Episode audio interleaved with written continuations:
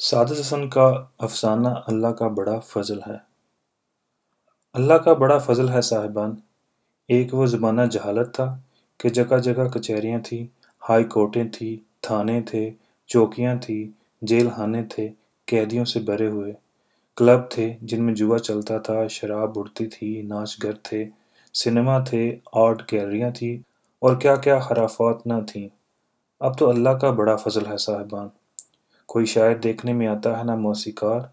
लाहौल वाला, ये मौसीकी भी एक लानतों की लानत थी। यानी हर गाना भी इंसानों का काम है। तंबूरा लेकर बैठे हैं और गला फाड़ रहे हैं। साहिब, क्या गा रहे हैं? दरबारी का नेड़ा मालकोस मियाँ की टोरी अडाना और जाने क्या क्या बकवास। कोई उनसे पूछे, यार जनाब, इन राग रानियों से इंसानियत को क्या फ़ायदा पहुँचता है? आप कोई ऐसा काम कीजिए जिससे आपकी आकबत संवरे आपको कुछ सवाब पहुँचे, कब्र का हिसाब कम हो। अल्लाह का बड़ा फजल है साहिबा। मौसीके के अलावा जितनी लानतें थीं, अब उनका नामो निशान तक नहीं। खुदा ने चाहा तो आहिस्ता आहिस्ता ये ज़िंदगी की लानत भी दूर हो जाएगी। मैंने शायर का ज़िक्र किया था। अजीब गरीब चीज़ ये भी। खुदा का ख्याल ना आ सके, रसूल की फ़िक्र, बस माशूकों के पीछे लगे हुए हैं। कोई रेहाना के गीत गा रहा है, कोई सलमा के लाहौल वाला जुल्फ़ों की तारीफ़ हो रही है। कभी गालों की वसल के ख्वाब देखे जा रहे हैं। कितने गंदे ख्यालात थे। ये लोग हाय औरत, वाय औरत, लेकिन अब अल्लाह का बड़ा फजल है।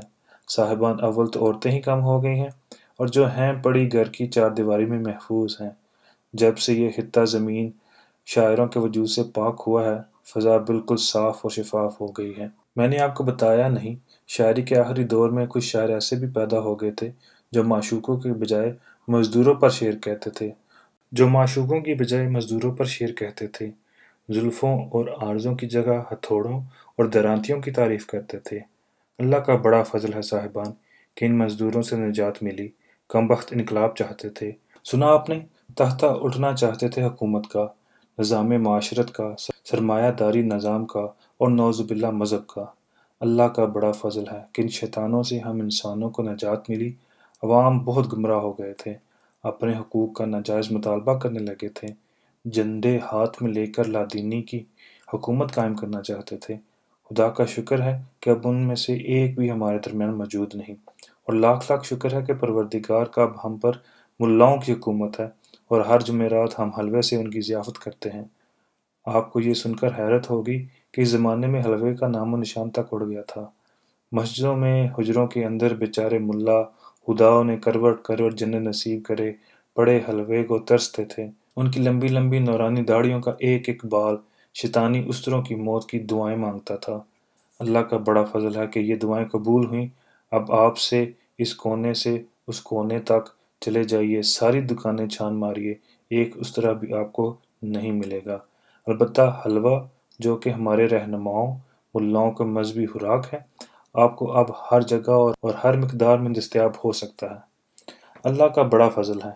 अल्लाह का बड़ा फजल है। अब कोई ठुमरी दादरा नहीं गाता। फिल्मी दुनिया भी मर खप चुकी हैं। मौसीकी का ऐसा जनाजा निकला है और इस तौर पर उसे ज़मीन में कहीं दफन किया गया है कि अब कोई मसीहा उसे दोबारा ज़िंदा नहीं कर सकता। कितनी बड़ी लानत थी ये मौसीकी। लोग कहते थे ये आर्ट है। कैसा आर्ट? कहाँ का आर्ट? ये भी कोई आर्ट है कि आपने कोई गाना सुना और दुनिया की दुख दर्द थोड़ी देर के लिए भूल के कोई गीत सुना और दिल आपका बिलियों उछलने लगा। हुस्न इश्क की दुनिया में जान पहुँचे। लाहौल वाला आर्ट कभी ऐसा गुमराह कन नहीं हो सकता। घूंघट के पट खोल पायल बाजी छन छन, बाबुल मोड़ा, मोरा छोड़, छोटो जाए। रतियाँ कहाँ गुआई रे? कोई शराफत है? इन बोलों में अल्लाह का बड़ा फजला कि अब ऐसी हराफात मौजूद नहीं। अल्हम्दुलिल्लाह कवाली है, सुनिए और सर दुनिए। हाल खेलिए, हो हक के नारे लगाइए और स्वाब हासिल कीजिए। मुसवरी में भी कुछ कम लानत नहीं थी, तस्वीरें बनती थी। बरहना, नीम बरहना, मुसवर अपनी पूरी कुत तस्वर हुसन की तहलीक में सरफ कर देते थे। लेकिन ये कुफर था, तहलीक सिर्फ़ खुदा का काम है, उसके बंदों का नहीं। फिर हुसन की तहलीक तो ये तो गुनाह कबीरा था। अल्लाह का बड़ा फजल है कि अब हमारे दरमियान आज एक भी मुसवर मौजूद नहीं थे। उनकी उंगलियाँ कलम कर दी गईं ताकि वह अपनी शैतानी हरकत से बाज रहें। अब ये आलम है कि इस सरजमीन पर आपको एक सीधी लकीर भी कहीं देखने में नहीं मिलेगी। एक आदमी भी जो ऐसा मौजूद नहीं, जो गरूब आफ्ताब के हसीन मंजर को देख कर उसे कागज़ या कपड़े पर मुंतकिल करने का ख्याल अपने दिलो दिमाग में लाए। सच पूछिए तो अब वो खौफनाक हिस्स ही मिट चुकी है, जिसे तलब हुसन कहते थे। तहलीक हुसन की बात तो लग रही। नंगी औरतों की तस्वीरें बनाई जाती थीं। नंगी औरतों के मजस्मे तराशे जाते थे और उस पर मौकूफ़ नहीं। उनको बड़े प्यार से अजायब खानों में सजाया जाता था। उनके बनाने वालों को इनाम कराम दिए जाते थे। जी हाँ इनाम कराम। वजीफ़े दिए जाते थे। अलकाब अनायत किए जाते थे कि, वाह मुसवर साहब, आपने नंगी औरत की तस्वीर क्या खूब खींची है। ये पिस्तान, लाहौल वाला, मैंने किस चीज़ का नाम ले लिया? माफ़ कीजिए, मैं अभी हाजिर हुआ। ज़रा कुली कर रहा हूँ। कुली कर रहा लेकिन मुँह का जायका अभी तक ख़राब है। माफ़ कर दीजिएगा मुझे। सहवन मेरे मुँह से एक गलीज चीज़ का नाम निकल गया। लेकिन आप तो इसका मतलब नहीं समझे होंगे, क्योंकि जितने गंदे और ख़राब लफ्ज़ थे, सब के सब लगात में से निकाल दिए गए हैं। मैं क्या अर्ज़ कर रहा था? जी हाँ अल्लाह का बड़ा फजल है। कि अब ऐसा कोई अजायब खाना मौजूद नहीं? जहाँ नंगी तस्वीरें या सिर्फ़ तस्वीरें जिन्हें आर्ट का नमूना कहा जाता था, देखने में आए। ऐसे जितने अजायब खाने थे, उनको फ़ौरन ही डाल दिया गया और मलबा दरियाओं में डाल दिया गया ताकि इनका नाम निशान तक बाकी ना रहे। उरियानी की वबा सिर्फ़ तस्वीरों और मुजस्मों तक ही महदूद ना थी। शेरों और अफसानों में भी फैली हुई थी। वो अफसाना बहुत कामयाब मुतसवर किया जाता था, जिसमें औरत और मर्द के जिस्मानी रिश्ते पर बहस की गई हो। किस कदर मरीजाना जहनीत के थे वो लोग, रूहानियत के बारे में कभी कुछ नहीं सोचते थे, ज़मीन की बातें करते थे। ऊपर सात आसमान पड़े हैं, उसका इल्म ही नहीं था इनको। जिस्म की भूख का सोचते थे। रूह की भूख क्या होती है? उनके फलक को भी इसका पता नहीं था। अल्लाह का बड़ा फजल है। जिस्म की भूख अब बिल्कुल मिट चुकी है। और अल्लाह का फजल शामिल रहा तो सिर्फ़ रूह ही रूह रह जाएगी और हम फ़ानी इंसानों के जिसम सिरे से गायब हो जाएगा। हंस कम जहाँ पाक। कोई ज़माना था कि सैकड़ों पर्चे अदब के नाम पर शाया होते थे। इनमें लोगों का हलाक बिगाड़ने वाली हज़ारों तहरीरें आए दिन छपती थीं। समझ में नहीं आता ये अदब क्या बला थी। अदब और आदाब सिखाने की कोई चीज़ तो होती तो ठीक था। जो कहानियाँ, अफसाने, मजमून, नज़में, गज़लें अदब का नाम लेकर छापी जाती थी छोटों को बड़ों का लिहाज करने की तालीम दी जाती थी और नामगरब ज़्यादा लोगों को डीला लगाने की तरकीब ही बताई जाती थी। ये तो एक बहुत बड़ा पाकिज़ा फ़न है कि आते आते ही आता है। लेकिन इतना भी ना था कि अवाम को दाढ़ी रखने और लंबे कतरवाने के ही तरफ़ मार किया जाता। अदब नाहल हाथों में बस ये रह गया था, औरत और मर्द की जिनसी मिसाइल लाहौल वाला कुत इंसान की नफ्सियात नौज़बिल्ला यानी हम फ़ानी इंसानों की गैर फ़ानी रूह तक पहुँचने की कोशिश की जाती थी। हुस्न इश्क की दास्तानें, खूबसूरत मनाजर की तारीफ़ें, बड़े ही खुशनुमा अल्फाज में, कोई शाम अदब की मदद सराई कर रहा है, कोई सुबह बनारस की, कोसे कज़ा के रंगों को कागज़ पर उतारा जा रहा है।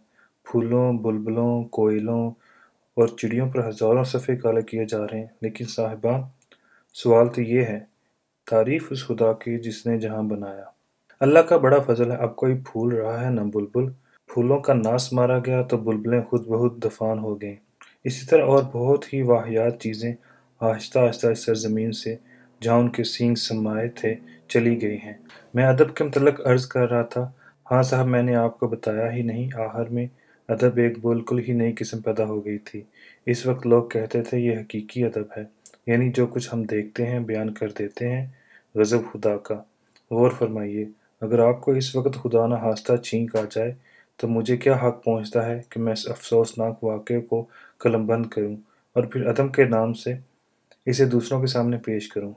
छींक आना थी आ गई अब इस हादसे की तफसीलात में जाने की क्या ज़रूरत है? अव्वल तो ये बात ही समझ में नहीं आ सकती कि छींक के नफसियाती पहलू क्या हो सकते हैं। फरमाइए, हो सकते हैं? हर चीज़ इसी ज़ात पाक की तरफ़ से आती है और उसी की तरफ़ वापस चली जाती है। अल्लाह का बड़ा फजल है कि इस नाम नहाद अदब और इन बर खुद गलत अदीबों का अब नाम निशान नहीं रहा। कोई रसाला छपता है, ना जरीदा सहीफ़ा। नौज़बिल्ला इस ज़माने में लोगों को इतनी ज़रूरत थी कि अपने जलील परचून के सहीफ़े कहते और ख़ुद को सहाफ़ी। अब तो साहब, एक कोई अखबार भी नज़र नहीं आता। हाकम लोग अलबत्ता कभी कभार जब ज़रूरत पड़े तो हमारी मालूम के लिए चंद सतरें शाया कर देते हैं। अल्लाह अल्लाह, खैर सल्ला। अब सिर्फ़ एक अखबार हुकूमत की तरफ़ से छपता है। आप जानते ही हैं, साल में एक आध बार जब कि अशद ज़रूरत महसूस होती है, खबरें होती ही कहाँ हैं? अब कोई ऐसी बात होने ही नहीं दी जाती जो लोग सुने और आपस में चह मगोइयाँ करें। वो ज़माना था, लोग बेकार होटलों और घरों में ये लंबे लंबे अखबार लिए घंटों बहस कर रहे हैं। कौन सी पार्टी बरसर इकतदार होनी चाहिए? किस लीडर को वोट देने चाहिए? शहर की सफ़ाई का इंतज़ाम ठीक नहीं, आर्ट स्कूल खुलने चाहिए। औरतों के मसावी हकूक़ का मुतालबा दुरुस्त है या ना दुरुस्त और खुदा मालूम क्या क्या खराफात? अल्लाह का बड़ा फजल है कि हमारी दुनिया ऐसे गुनाहों से पाक है। लोग खाते हैं, पीते हैं, अल्लाह को याद करते हैं और सो जाते हैं, किसी की बुराई में ना किसी की अच्छाई में। साहिबान साइंस का ज़िक्र करना तो भूल ही गया। ये अदब की भी हालत थी। खुदा महफूज रखे इस बला से। नौजबिल्ला इस फ़ानी दुनिया को जन्नत बनाने की फ़िक्र में थे। ये लोग जो खुद को साइंसदान कहते थे, मलहून कहीं के, खुदा के मुकाबले में तहलीक के दावे बांधते थे। हम मसनू सूरज बनाएँगे, जो रात को तमाम दुनिया रोशन कर देगा। जब हम चाहें बादलों से बारिश ले लिया करेंगे। ज़रा गौर फरमाइए नमरूद की हदायत जी और क्या? सतान जैसी लाइलाज और मुहलक बीमारी का इलाज ढूंढा जा रहा है। यानी मुल्कुल मौत के साथ पंजा लड़ाने की सही फरमाई जा रही है। एक साहब हैं, वो दूरबीन लिए बैठे हैं और दावे कर रहे हैं कि वो चाँद तक पहुँच जाएँगे। एक सर फिरे बोतलों और मर्तबानों में बच्चे पैदा कर रहे हैं। खुदा का खौफ ही नहीं रहा था। बाचियों को। अल्लाह का बड़ा फजल कि ये सब शैतान हमारे दरमियान से उठ गए। अब चारों तरफ़ सुकून है। कोई हंगामा नहीं, कोई वारदात नहीं, कोई शायर नहीं, कोई मसवर नहीं। ज़िंदगी यूँ गुजर रही है जैसे गुजर ही नहीं रही। कलब के लिए कितनी इतमान दे चीज़ है। लोग पैदा होते हैं, मर जाते हैं। किसी को कानो कान खबर नहीं होती। ज़िंदगी से लेकर मौत तक एक बेआवाज़ साफ़ शफाफ दारा बहा चला जा रहा है। कोई भंवर है न बुलबुला। लोग दोनों किनारों के साथ साथ ठंडी ठंडी रेत पर लंबी ताने सो रहे हैं। और क्यों साहिबान क्या जी नहीं चाहता कि इस तरह सोए रहें? हती कि जन्नत में दूध की नहरों के किनारे हमारी आँखें खुलें। ऊपर देखे तो अंगूर के होशे झुक कर हमारे मुँह में आ जाए और फिर हम सो जाएँ। ये ये अखबार कहाँ से आया? ओह, हम सो गए थे। सरकारी डाक फेंक गया होगा। बड़ी देर के बाद आया है ये पर्चा। देखें क्या लिखा है। वो ज़माना बुरा था साहिबान लेकिन एक बात थी। सुना है कि अखबारों की लिखाई छपाई बहुत ही खूबसूरत होती थी। लेकिन खूबसूरती का क्या है, माजल्ला? ये क्या? ठहरिए ठहरिए। लेकिन मेरी नज़रें धोखा तो नहीं खा रही? जी नहीं। साफ़ पड़ा जा रहा है। हुकूमत शशोपंज में ममलिकत में एक आदमी गिरफ़्तार किया गया है। गिरफ़्तार? गिरफ़्तार किया गया है? इल्ज़ाम यह है कि वो गली गली और कूचे कूचे ये शोर मचाता फिरता है कि इस ममलिकत में नहीं रहना चाहता जहाँ खुदा तो है, पर शैतान नहीं है। नाउज़बिल्ला नामा नगार खसूसी का बयान है कि जब मुलजम को हकाम बाला के हजूर पेश किया गया तो उसने चिल्लाना शुरू कर दिया, यहाँ जल्दी शैतान बुलाओ, वरना मैं पागल हो जाऊँगा। नामा नगार खसूसी ये भी बयान करता है कि मुलजम ने अपनी सफ़ाई में ये इनकशाफ किया है कि इस कब्ज़े में हज़रत अल्लामा इकबाल नूरल्ला मरकदा का शेर मौजूद है। शेर फ़ारसी ज़ुबान का है, जिसे हम यहाँ दर्ज करते हैं। मज़ी अंदर जहान को रोदते कि यजदा दारो शैतान निर्धारत। लेकिन ये शेर अलामा मरहूम के मतबूआ कलाम में कहीं भी मौजूद नहीं।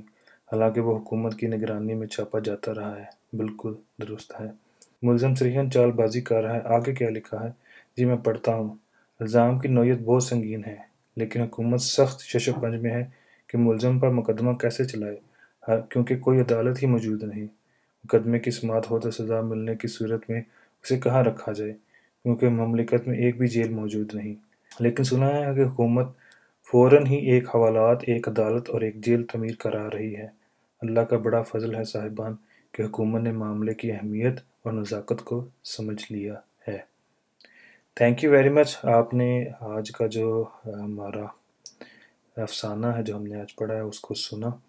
आप सबसे अल्तमास है कि आप इस अफसाने को ज़्यादा से ज़्यादा लोगों के साथ शेयर करें। और थोड़ी सी हमें फ़ीडबैक भी दें कि आपको ये अफसाने कैसे लग रहे हैं। हमारी उर्दू इतनी अच्छी नहीं है, लेकिन फिर भी हम कोशिश कर रहे हैं कि वो लोग जो कि उर्दू नहीं पढ़ पाते उनके लिए एक सुनने के लिए एक चीज़ मौजूद हो कि लोग उसको इन्जॉय कर सकें। और सादत हसन मंटो ने जो आज से पचास साठ साल पहले लिखा था उसको सुन के आज के हालात का भी एक जायज़ा ले सकें। बहुत बहुत शुक्रिया।